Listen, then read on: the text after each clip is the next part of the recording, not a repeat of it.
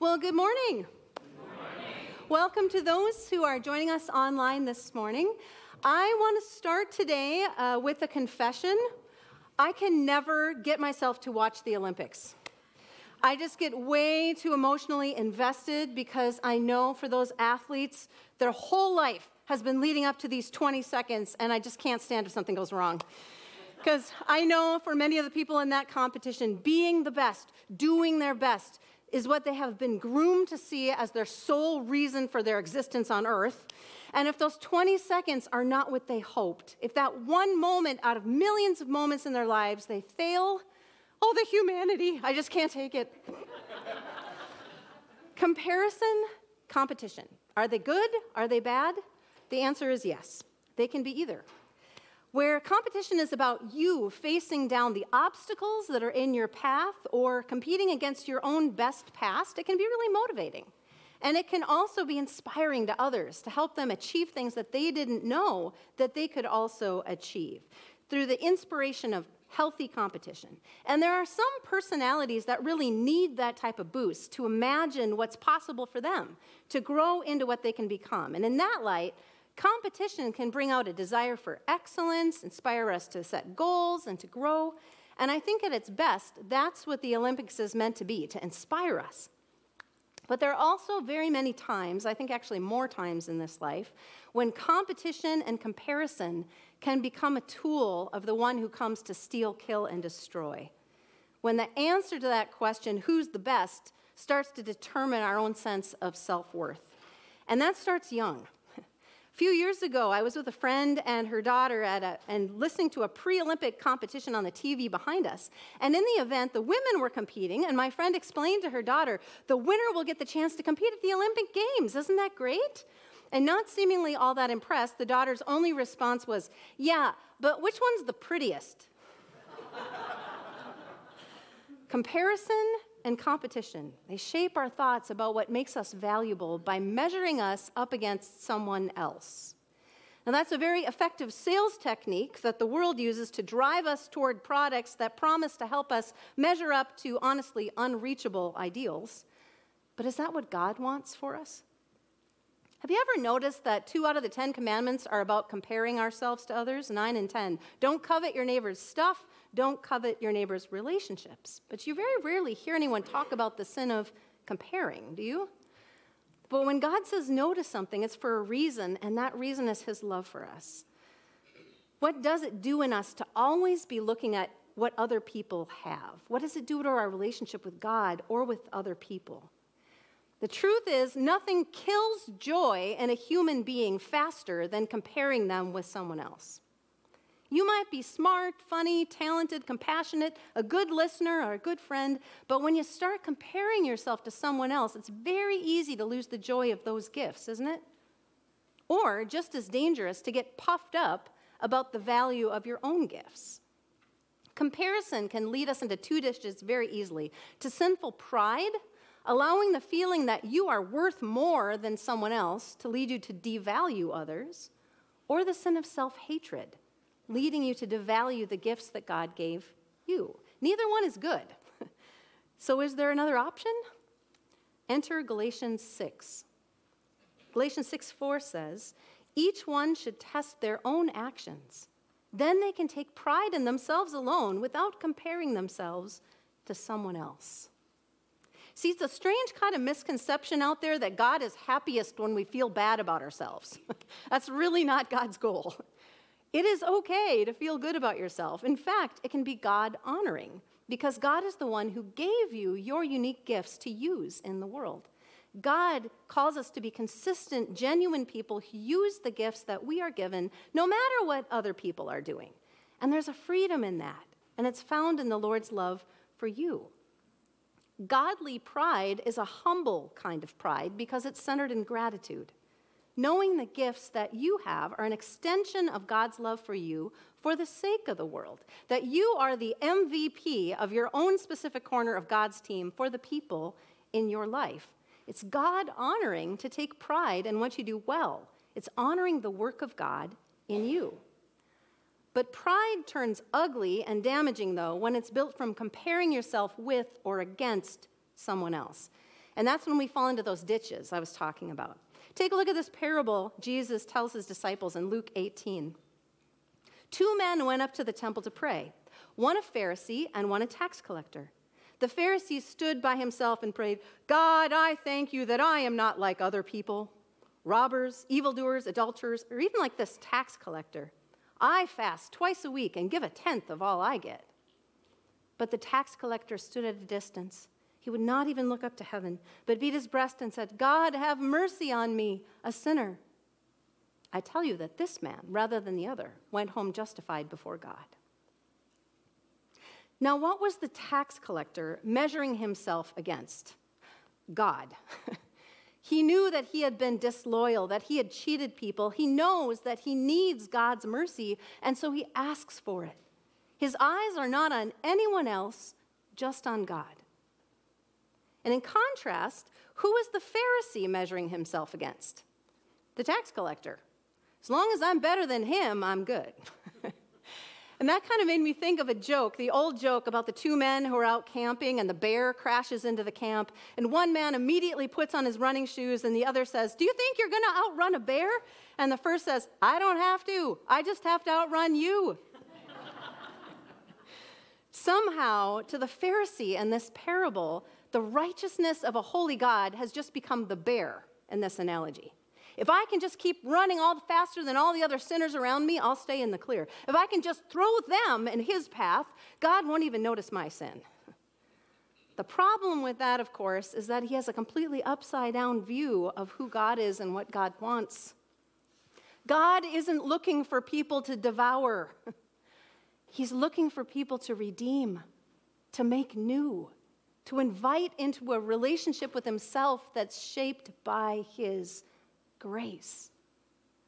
So while the Pharisee is busy trying to throw the tax collector under the bus, the tax collector is already throwing himself upon the mercy of the Father, and he is the one who is lifted up. Jesus says, I tell you that this man, rather than the other, went home justified before God. So the real question is where is our focus? What is at the center of our picture of God?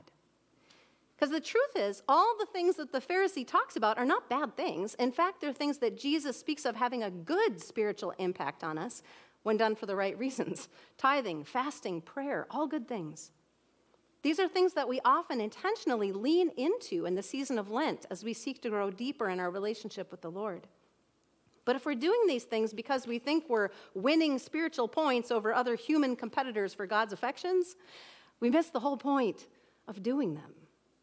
Our worship then becomes centered on us rather than Him, centered on what we achieve rather than the grace of Jesus for us. So, in case I have to spell it out, self worship is bad. when we make ourselves the object of our worship, we turn away from the one who is the source of life and the grace that we need. Example Pharisee. And I think it's kind of easy for us to recognize that one, but honestly, the other ditch, the one that comes out like self hatred, can actually be a harder one for us to repent of and turn away from and leave behind for the sake of God's joy. Because the truth is, our worship is our attention. And whether you're spending all your time thinking about how good you are or how bad you are, you're still thinking about you, right? And our life is not found in looking to ourselves, but to God. The corrective to pride is not looking down on yourself, it's looking away from yourself to Jesus. Jesus is not telling us we should be down on ourselves, just honest with ourselves. Humility is about being able to see yourself in the proper light as one who is imperfect, habitually sinful, who needs the grace of God, and who in his mercy lives in it. Our prayer is God, have mercy on me, a sinner. A subject of that sentence is God. The action is God having mercy. The object of the mercy is you, and it's me. Jesus says, I am the vine, you are the branches. You can't bear fruit apart from me. And we know that, and yet the very first question we ask is, yeah, but whose fruit is the best? Wrong question. Are you connected to the vine? That's all you need to worry about. When you are, He's going to grow the fruit that He wants in you. And nobody got stuck on this more than Jesus' disciples. The disciples were always getting derailed, asking Jesus who's the best. It seems like every major fight they have is about this. They were a very diverse group, all pulled together by Jesus, and they're constantly wondering why did Jesus call that guy? I've got to be better than him. Jesus, tell me, who's better? My sister and I used to do this with our pictures when we were kids. Did you ever do this? You each draw a picture, you make something, you go to mom and dad and you say, which one's better? and what do they always say? I like them both. Never what we wanted to hear. And in the same way, Jesus is constantly trying to redirect his disciples from that question of best until finally he tells them, The greatest among you is the servant of all. If you need to find out who's best, tell you what, why don't you throw all of your energy into trying to outdo each other and how generous you can be, how giving, how servant hearted? Because Jesus knows once you get into that, it won't be long before you forget you were trying to win something. and instead, find yourself changed. And Peter is the perfect example of this struggle. Before the crucifixion, like the Pharisee in the parable, when Jesus tells his disciples that they will all abandon him, Peter is immediately up boasting, Everybody else might abandon you, but I won't. I'm not like them. And Jesus tells him point blank, Peter, Satan has asked to sift you as wheat. And I have prayed that your faith will not fail. And when you turn back, strengthen your brothers. Did you hear that?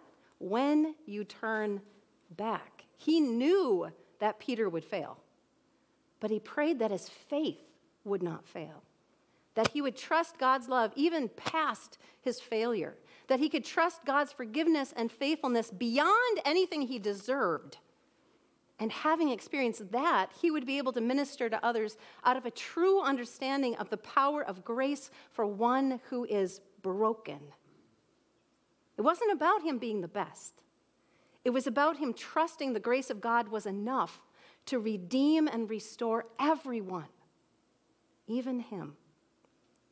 And on that shore, after the resurrection, Jesus does restore him, three times asking him, Do you love me, Peter? Feed my sheep. And each time Peter had denied him, Jesus gives this question. Jesus then tells him that one day he would die a martyr's death because of his faithfulness. That's not a punishment, just the way that the world would respond to his message, as Jesus well knew. And in this moment, as Peter is taking all of this in, he turns around and he sees John, his closest competitor for number one disciple, and he cannot resist asking one last time, What about him? How does his future compare to mine? Is mine better? And you can just about hear the frustration in Jesus' reply. If I want him to live until I return, what is that to you? You must follow me. All of this is to say, comparing yourself to anyone else is dumb. Just look around. Nobody else is you. You have a different calling than they do. You're equipped for a different purpose. Jesus says, What is that to you? You follow me. Our gifts are not meant to be compared. God doesn't care who's best at something. God cares that you use what you have been given. Each one should test their own actions. Then they can take pride in themselves alone without comparing themselves to someone else. Test your actions, yes, because your actions do matter. Paul isn't saying just do whatever you want, that's not helpful. Our actions bless or curse, they build or they tear down. So, yes, test them but test them to see if they're honoring to your Savior, if they magnify Christ, not if they look like everyone else's. The verses in Galatians 6 that lead up to what we just read are all about that. That as we grow in testing our own actions, we also grow in being able to help our fellow Jesus followers to test their own. Not because we're in a place to judge them, but because we know in a trusted community we all will need help being redirected sometimes. Galatians 6:1 says, "Brothers and sisters, if someone is caught in a sin, you who live by the Spirit should restore that person gently. But watch yourselves, or you may also be tempted.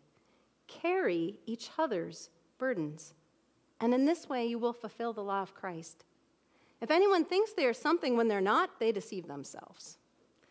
So, this is basically saying if someone stumbles, restore them gently, carry their burdens, walk that path with them, remembering next time it's probably going to be you. it does not say, point your finger at them, judge them, insult them, and cancel them. If that's what you heard in this passage, I suggest you go back and read it again.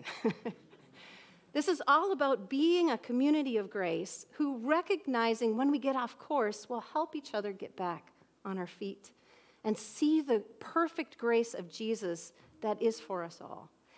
And that's when it, what comes right before that passage that you just heard. Each one should test their own actions. Then they can take pride in themselves alone without comparing themselves to someone else. For each should carry their own load. Nevertheless, the less, the one who receives instruction in the word should share all good things with their instructor. So, yes, take responsibility for your own journey by all means, but if God shows you something that's going to be of help to someone else, share it. And it goes on in verse 7 Do not be deceived. God cannot be mocked. A man reaps what he sows. Our actions have consequences. Whoever sows to please their flesh, from the flesh will reap destruction. Whoever sows to please the Spirit, from the Spirit will reap eternal life. Let us not be weary in doing good. For at the proper time, we'll reap a harvest if we do not give up. Therefore, as we have opportunity, let us do good to all people especially to those who belong to the family of believers.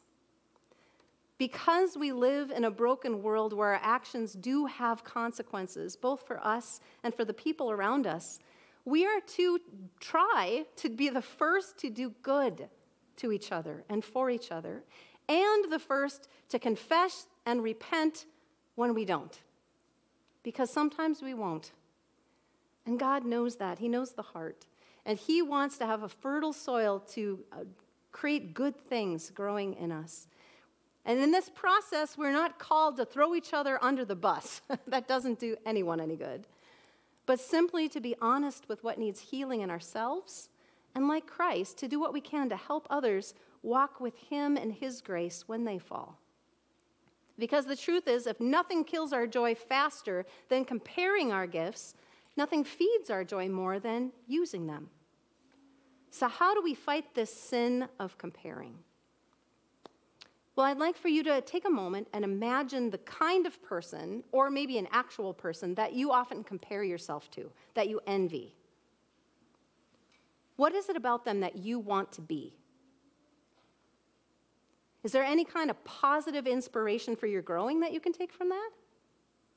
Or does that comparison lead you to despair, fixate on your faults? Now, in confession, give that over to the Lord. Take your eyes off them, turn your eyes upon Jesus. And now ask Him to show you some of the gifts He has given you. How does He use who you are to bless people?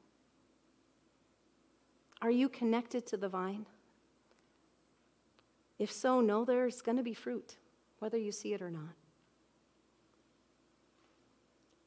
And then finally, confess the things that cause you to want to compare your positive attributes to someone else's negative ones. what tempts you to want to see yourself as superior? Why do you do this? When do you, like the Pharisee, see someone else's faults and then point and say, Now who's the greatest, Jesus? It's time to lay that down, beloved because you already know the answer to that question. Who is the greatest? Jesus is. The greatest among us is the servant of all. He is the Alpha and the Omega, the beginning and the end. He is the servant and the king. He is the sacrifice and the Savior. He is the compassionate Good Shepherd who patiently hears your confession and mine, and with love gently follows up with a question and an invitation. What is that to you? You follow me. And beloved, do, because He is the way and the truth and the life. And He loves you with a love that is beyond compare. From the first step to the last, from the first breath to the last, nothing will ever compare to what he freely offers you in his amazing grace.